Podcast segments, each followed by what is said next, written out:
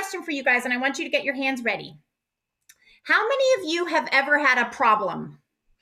Anybody, kids, grown-ups, how many of you have ever had a problem? Okay. the Bible talks about lots of different problems. Sometimes we have small problems that we know what to do about. So, for example, maybe you have a problem like your mom locks her keys in the car. And it's a problem. It slows you down, but you know what to do about it. You know the next step. You have to wait for somebody to bring you the keys, right? Mm-hmm. Or maybe you left a toy at your friend's house and it's a problem because you have to wait two days till you can play with it again. But like, you know what to do. Your parents will, you know, drive you over to pick up the toy. Those are small problems that have solutions we know what to do. But then there are big problems, much bigger problems when we don't know what to do to solve them, right? There's an, or there's nothing we can do. So a big problem would be something like I just cannot get along with my sister. She's driving me crazy and I don't know what to do. Or um, my mom and dad are fighting all the time and I'm really worried and I don't know what to do. Or maybe somebody I love is very sick and that's a problem. I don't know the next step. I don't know what to do. Well, in the reading we heard today from Jeremiah, God's people had not a small problem, not a big problem. They had a huge problem.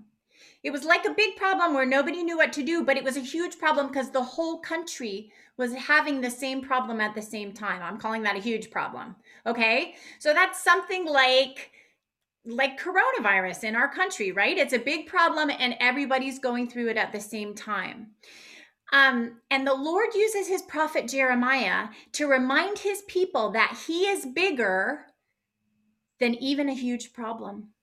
He's bigger, he's stronger than even a huge problem. And at just the right time, when God knows it's the right time, He's going to rescue them from their huge problem. And He gives them this is what I want to show you. We're going to we're going to act this out in a minute. He gives them a picture that they can have in their heads to remember that God is bigger than even the hugest problems. Okay, here's the picture. Listen to this from Jeremiah. He says, The Lord has ransomed Jacob and has redeemed him from hands too strong for him. The Lord has ransomed Jacob and has redeemed him from hands too strong for him. Ransom and redeem, those are words how you free a slave. When somebody's in slavery, that's how you rescue them. So you could use the word rescue instead. All right, so let's think about that. What does it mean that there are hands too strong for God's people? All right, Benjamin and Miriam are going to show us what it would look like. And we need your strong hands in, in the wings. All right, can you guys stand right over there?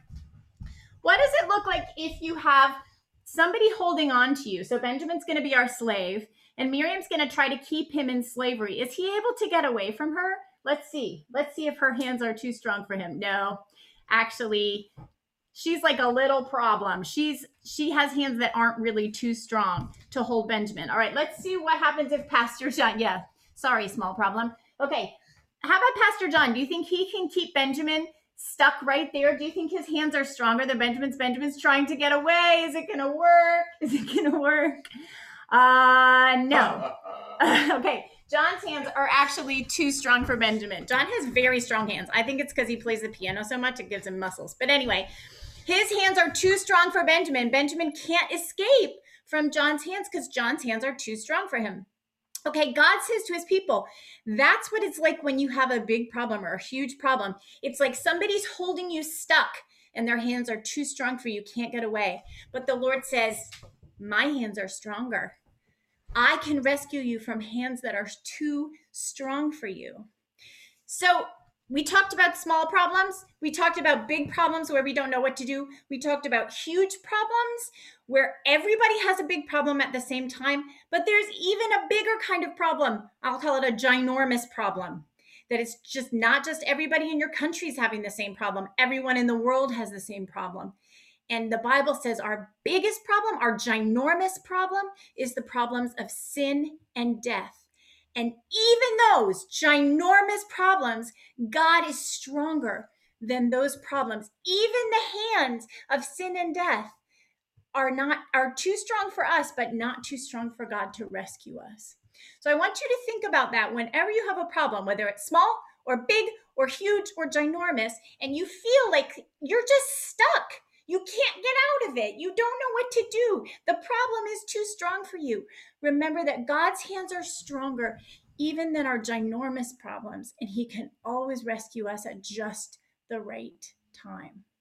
So let me pray for you guys, and then I'll hand it over to Pastor John. Lord Jesus, we thank you that you rescue us from hands too strong for us.